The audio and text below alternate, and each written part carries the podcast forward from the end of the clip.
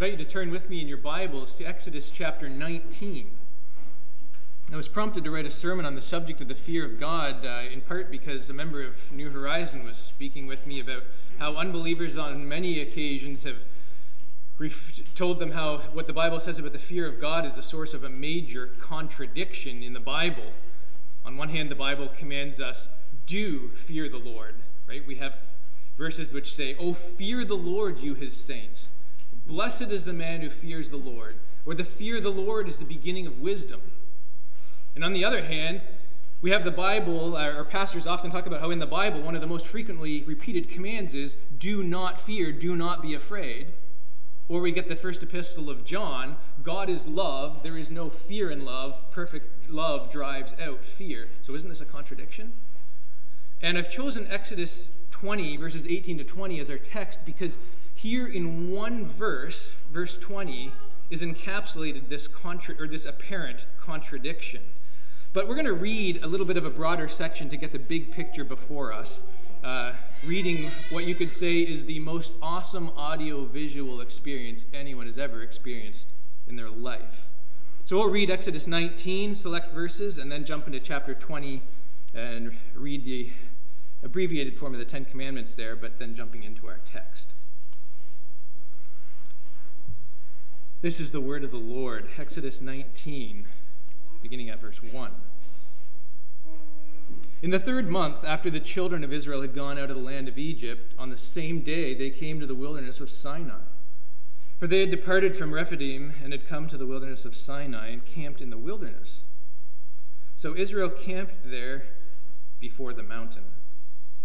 Verse 10 Then the Lord said to Moses, Go to the people and consecrate them today and tomorrow, and let them wash their clothes, and let them be ready for the third day.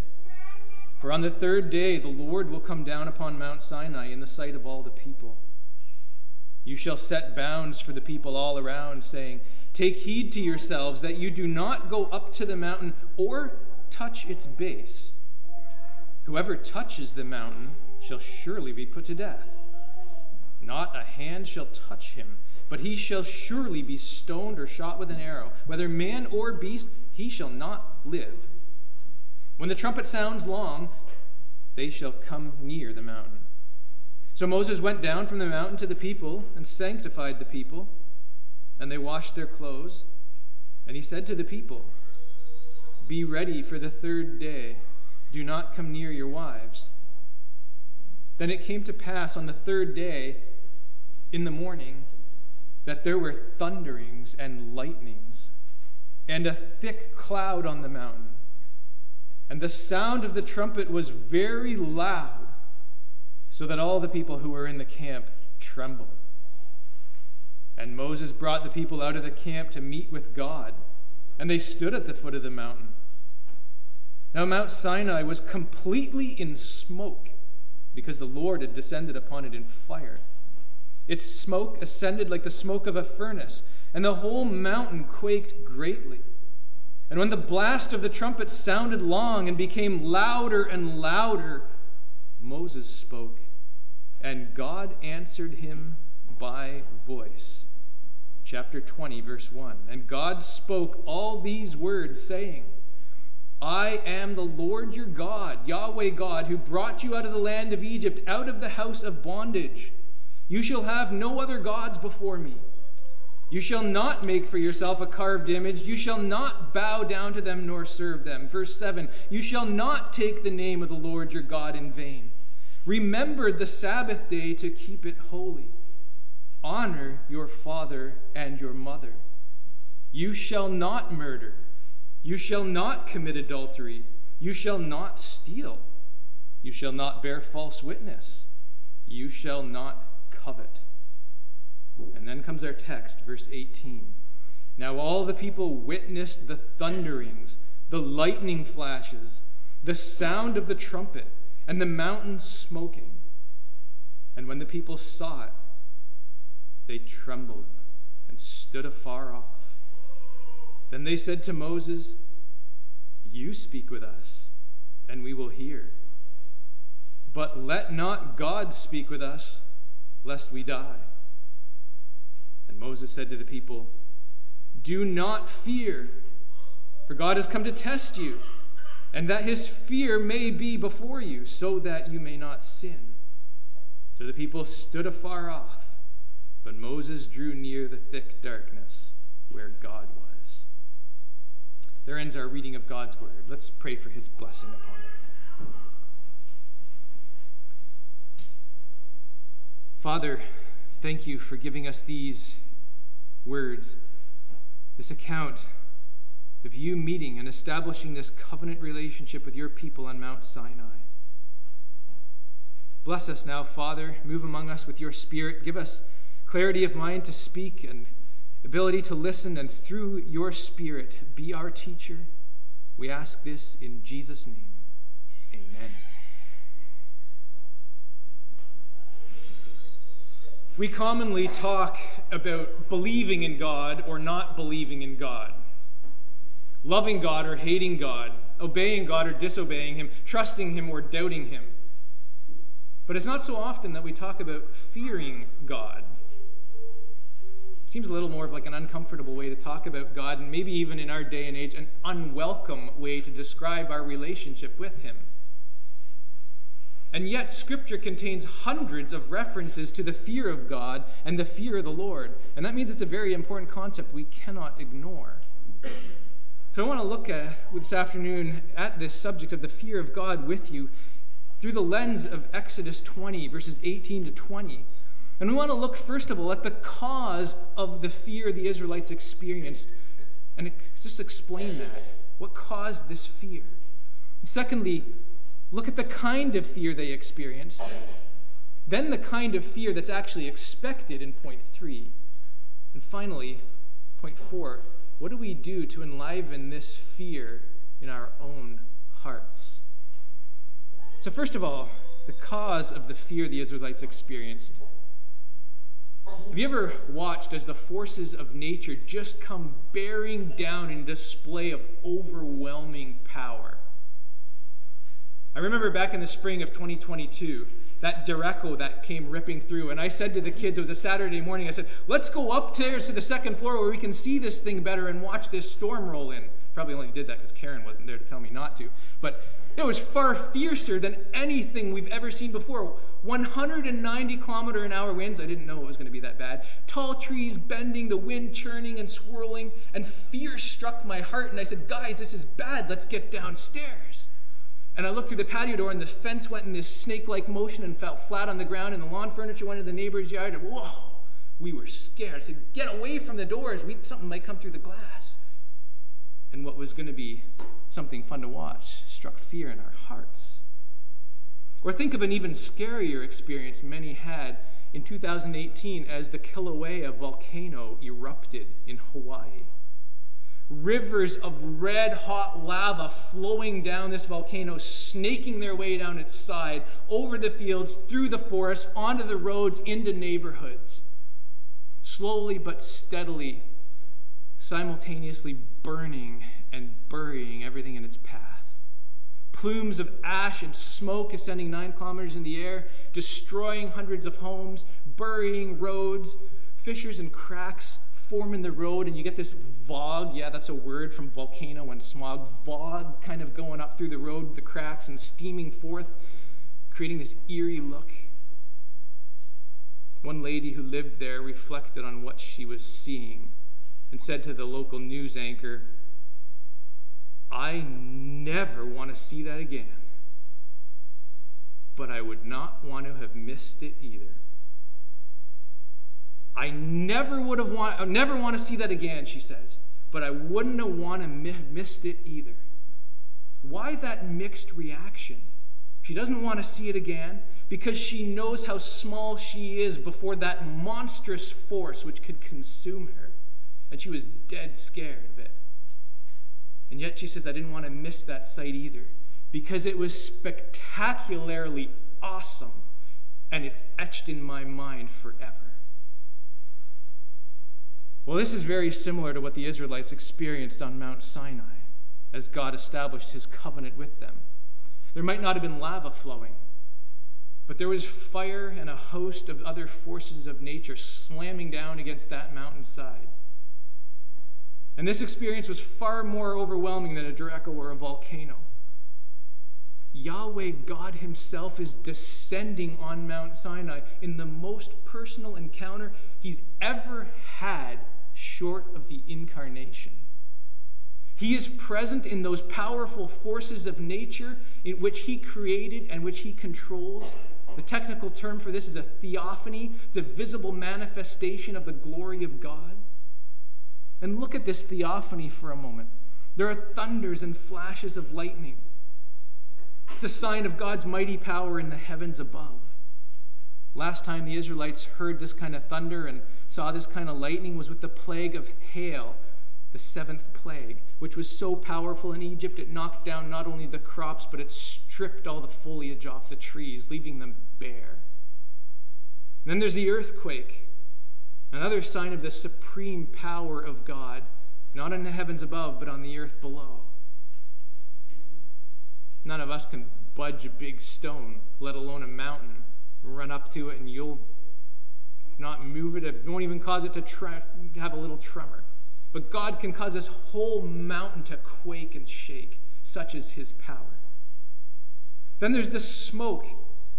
Verse chapter 19, verse 18. Now Mount Sinai was completely in smoke because the Lord descended upon it in fire. Its smoke ascended like the smoke of a furnace.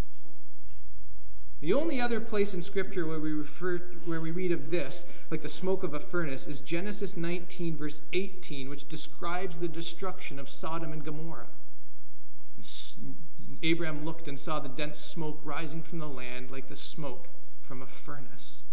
And the fact that that same phrase occurs here in Exodus 19 to describe what's taking place at Mount Sinai points to the fact that the smoke is a sign of God's judgment and wrath against sin. You see, God is about to give his law to his people. And that implies judgment because the law is coming to a sinful people. Romans 4:15 for the law brings wrath when it's received by sinful people. Israel's being reminded by the smoke that if you bring uh, if you break God's covenant, you will face his wrath and judgment. Of course, accompanying the smoke and causing it is the fire. Yahweh descended in fire. Yeah, we're drawn to fire when it's confined in a nice little wood stove or campfire, but we're repelled by its heat and the intensity of a raging inferno, which is what the Israelites saw. And then there's the trumpet sound. Trumpets would be blown during stately parades to announce the arrival of a king. And now there is this loud divine trumpet sound because Yahweh King is arriving. All the forces of nature are simultaneously slamming against this mountainside in a mighty display of power. It's happening right in front of the eyes of these vulnerable Israelite campers. They're completely unprotected, and they're overwhelmed by the power of Yahweh God before them. After all, Yahweh God, their God, is the one who just devastated the world superpower Egypt with 10 plagues and in an 11th plague buried Pharaoh and his army in the sea. And now he is personally present right before them on this mountain in all his power. Their tents offer no more protection than a produce bag offers bananas from your foot or a car tire. They're filled with fear. Not only is the mountain quaking, the people are quaking. Verse 18, they trembled, their knees are knocking. Hebrews 12 21 tells us even Moses is exceedingly afraid and trembling. We can understand why they're filled with fear. But what kind of fear are they experiencing? We kind of already know, but point two, the kind of fear they're experiencing. There are different kinds of fears, right? We've got the healthy fear that keeps you away from danger. Children, you've got a healthy fear, hopefully, of hot stoves or hot things. Or young people, a healthy fear of driving too fast in slippery conditions. Or there's the fun kind of fears that we like. Boo! Scare somebody or an amusement park, a ride, right? Fun fears. But that's not what we're talking about here. This is the sheer fear of dread They are scared that they're going to be destroyed by God in his powerful judgment. Because God's coming down in his power and he's giving his law, and they know they're lawbreakers. They've been in the wilderness for only a short time, and after three days, they're whining about no water. After six weeks, they're saying it's better in Egypt. They know they're sinful. Now they're hearing God's law. God's law is good, but a good law applied to a bad people means death. You see, the law is a spotlight, it puts the spotlight on our sin. Spotlights don't clean up dirt. Spotlights don't help people who are struggling. They just highlight the dirt and highlight the one in the struggle. Romans 3 says, Romans 3:19, we know whatever the law says, it says to those who are under the law, so that every mouth may be silenced and the whole world held accountable to God. Therefore, no one will be declared righteous in his sight by observing the law. Rather, through the law, we become conscious of sin. That's what the Israelites are having now. They feel condemned by the radar gun of God's law and are trembling in their boots. You know, we see this throughout Scripture whenever people have a close up personal encounter with God. They're acutely aware of their own sinfulness. Adam and Eve in the Garden of Eden, as soon as God came, what did they do? They ran and hid in the bushes because they were afraid to look at God. Moses at the burning bush, he hid his face because he was afraid to look at God. Isaiah sees the glory of God. Woe is me, for I am undone. I'm about to be destroyed by him. Give Peter the early encounter he has with Jesus while in the fishing boat. Peter's response to Jesus after he's fishing all night, catches nothing. Jesus says, Well, throw your nets out anyway. And he hauls in a catch so big that it sinks two boats. Remember what Peter says? Depart from me, Lord, for I am a sinful man and you can believe he was trembling with fear as he spoke, sensing his inadequacies and his unholiness in the presence of the holy Jesus. It's the fear of dread that the Israelites are experiencing. What are we to think of this kind of fear, though? Is this any way to live in relationship with someone you love? You can't love someone properly when you have that kind of dread of punishment and fear. If you're always living in fear and dread of someone, you won't flourish, you'll languish. That's an unhealthy fear. You'll wither away and die in their presence. It's like a child who's always fearing that his father's going to lose it and beat the crap out of him.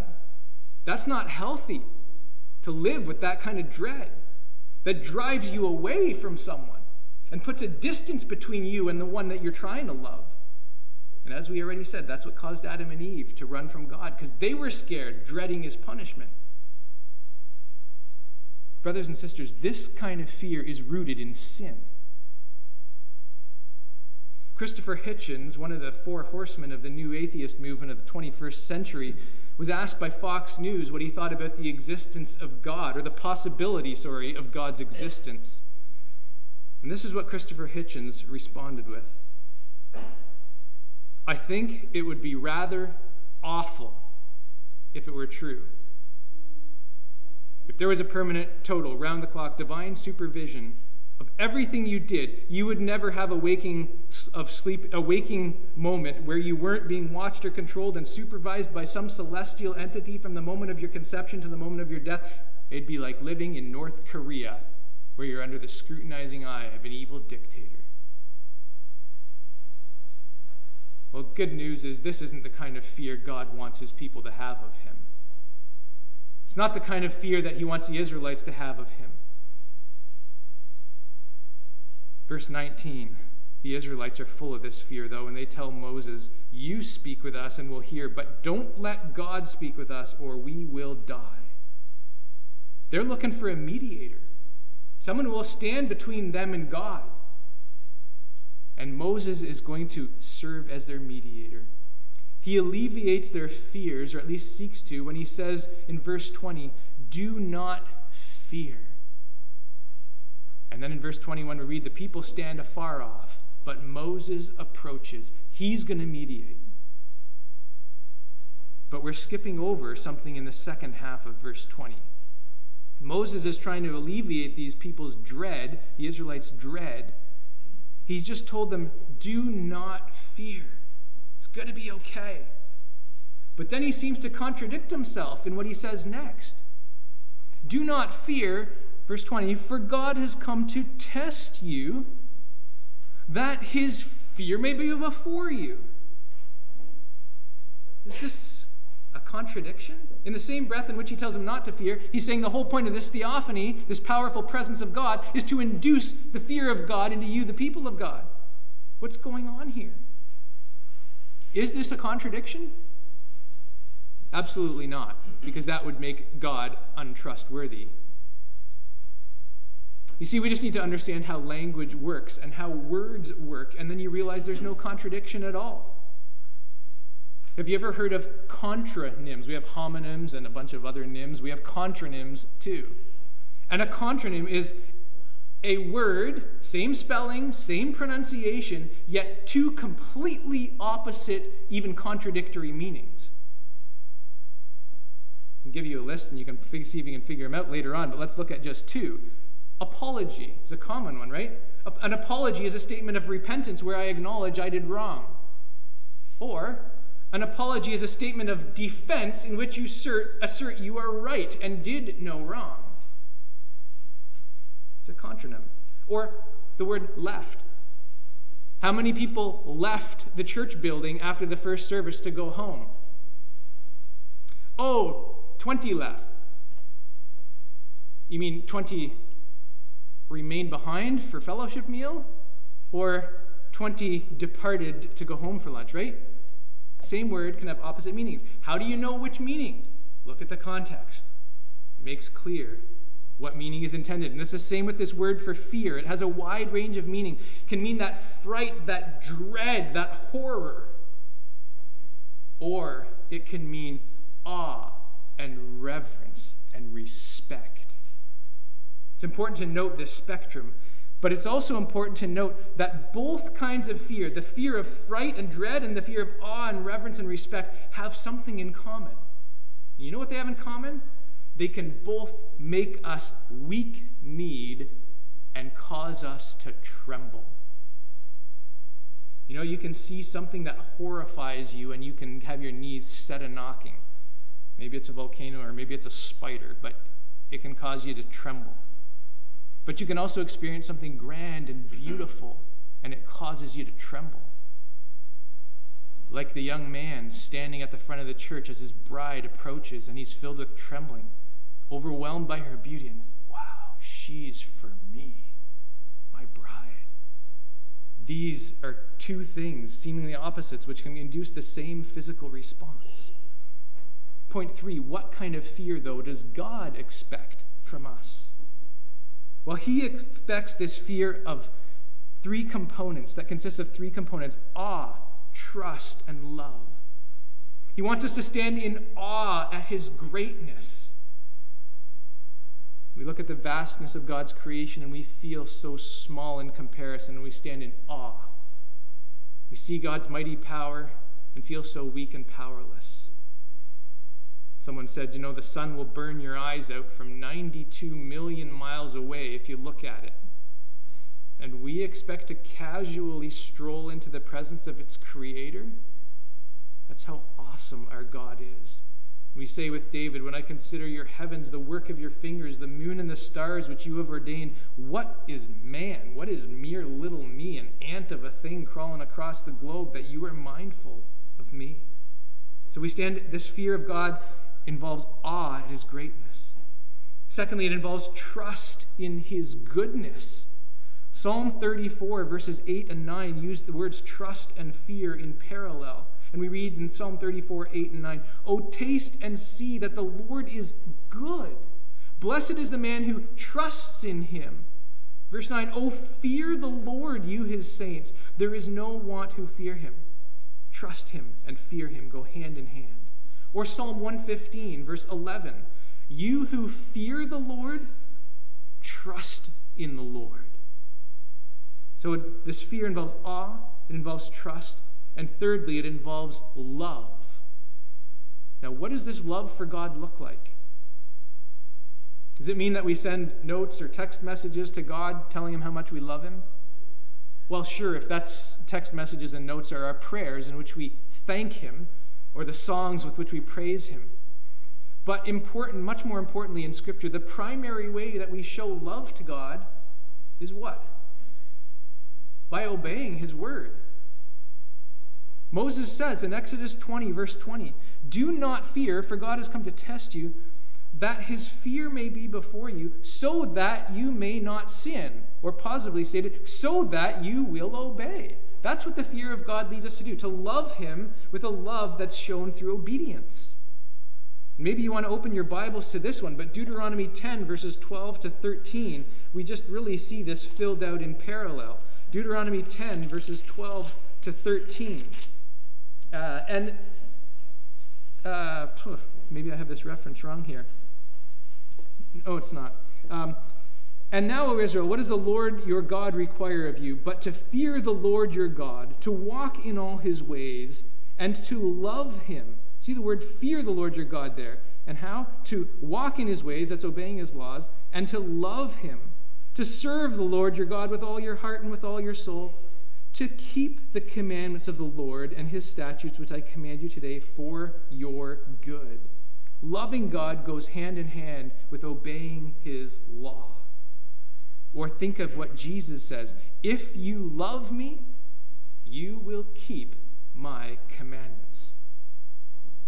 So, summing up what the fear of God, our Heavenly Father, looks like, Charles Spurgeon says, We stand before God not afraid, but full of delight, like a child who rejoices to see his father's wealth stand in awe, his father's wisdom and be amazed, his father's power.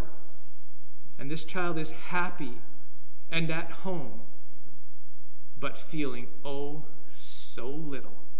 Happy and at home, but feeling oh so little, and desiring to please his father, lovingly and respectfully obeying him. That's the fear of God that he wants us to have awe, trust, and love. Now, maybe you're thinking, I thought this was supposed to be the more positive side of our consideration of the fear of God, but this isn't overly comforting to me because if loving God goes hand in hand with obeying Him, and yet so often my love is so lacking because I'm disobeying, and I'm not trusting His promises the way I should, I so often doubt Him. And sometimes I stand more in awe of everything else on YouTube than I do on my God of my God. Maybe it means I don't fear him as I should. Or maybe you say, I'm living with the wrong kind of fear. I feel the weight of Satan's accusations and I'm in dread of the punishment I deserve for my sin. I know I deserve damnation.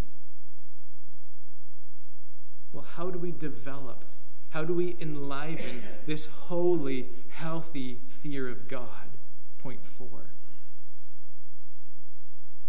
You want to develop this holy, healthy fear of God? You approach another mountain, Mount Zion. And there on Mount Zion, we find another little mountain, Mount Calvary, on which the cross of Christ stands. The author of Hebrews sets Mount Zion and Mount Calvary in parallel with each other in chapter 12. Actually, he contrasts them. But he does so to show us that Mount Zion or Mount Calvary is a mountain we can approach. Why? Because when Jesus ascended Mount Calvary carrying his cross, he was in essence breaking through that do not cross line that had been erected and put up at the foot of Mount Sinai that the Israelites couldn't cross. But you see, when Jesus ascended Mount Calvary, when he's going to burst through that do not cross line, it's deadly dangerous for him. His heart was filled with fear at the thought of doing so. Oh, Father, he said, if it's at all possible, let this cup pass from me. And Luke tells us that being in agony, his sweat became like great drops of blood falling down to the ground. Why was this such a fearful thing for Jesus? because he is approaching the presence of his Father while filthy and covered in sin. Not his sin,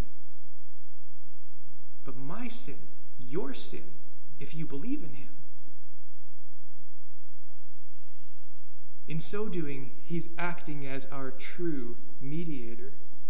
But when you approach God covered in sin, you are consumed. And Jesus is willing to do that. He bore the full brunt of God's wrath against our sin.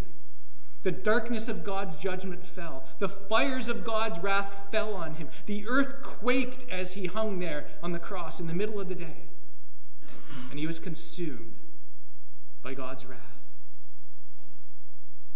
But the good news is the fires of God's wrath burned themselves out at the foot of the cross.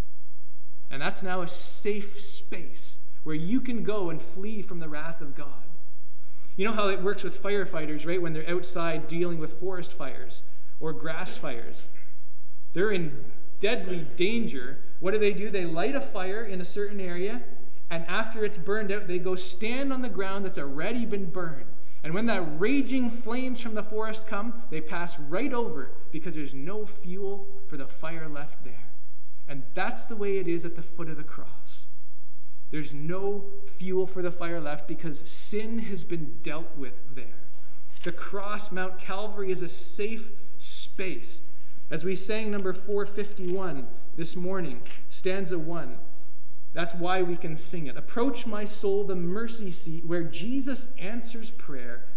There humbly fall before his feet, for none can perish there. You won't perish there because the fires of God's wrath burn themselves out. Jesus, in so doing, in going to Mount Calvary, breaking through that police line that prevented access to God, he, he, he tore that apart and it signified when the temple veil was torn in two. God's way of saying, I'm not off limits anymore. You can come into my presence. I've made a way for you to be cleansed of your sin. So, as we conclude, brothers and sisters, each one of us needs to recognize we must meet God.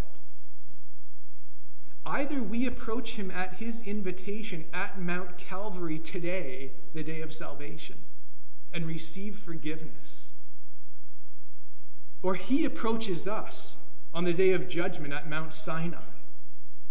And there is no safe space at the foot of Mount Sinai on Judgment Day, no place of protection behind which you can hide. God's wrath consumes all who are still in their sin. So, have you come to Mount Calvary? If you have, then knowing that Jesus loved you enough to pay for all your sin, the filthiest, ugliest of it, He's paid for it all. Knowing that will cause you to tremble with the right kind of fear. Amazing grace, how sweet the sound that saved a wretch like me one who struggles and gets kicked down by his sin and beat up. Stanza two of that hymn begins with a twofold reference to fear. Twas grace that taught my heart to fear, and grace my fears relieved. God's grace teaches us to fear by showing there's forgiveness at Mount Calvary. And we come to Mount Calvary and see how horrible our sin is how damning the consequence is, and how costly the rescue is. But we're overwhelmed by the love of God in Christ that He would experience that instead of me. And that causes us to tremble. Tremble with godly fear that realizes God's grace. Psalm 130, verses 3 and 4. If you, Lord, should mark iniquities, Lord, who could stand? But there is forgiveness with you that you may be feared. God's forgiveness causes us to fear. It was grace that taught my heart to fear, and grace my fears relieve. At the cross at Mount Calvary, Jesus says, Do not fear. Hell came to me there, and remember, The fires of my wrath burn themselves out there. Your sin is paid for, and I am a just God. I won't punish twice for sin.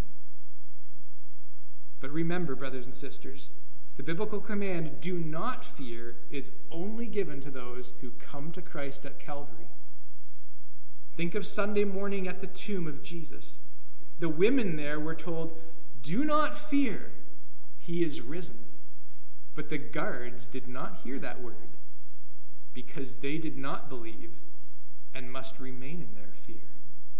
So approach God on Mount Calvary and know the awe, the trust, and the love of a healthy, holy fear. Let's pray.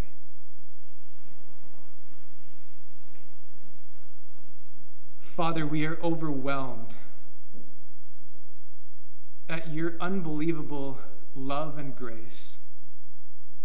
We look in our own hearts and at our own lives and we see the struggle we have with sin. We know the unholiness that can mark our lives.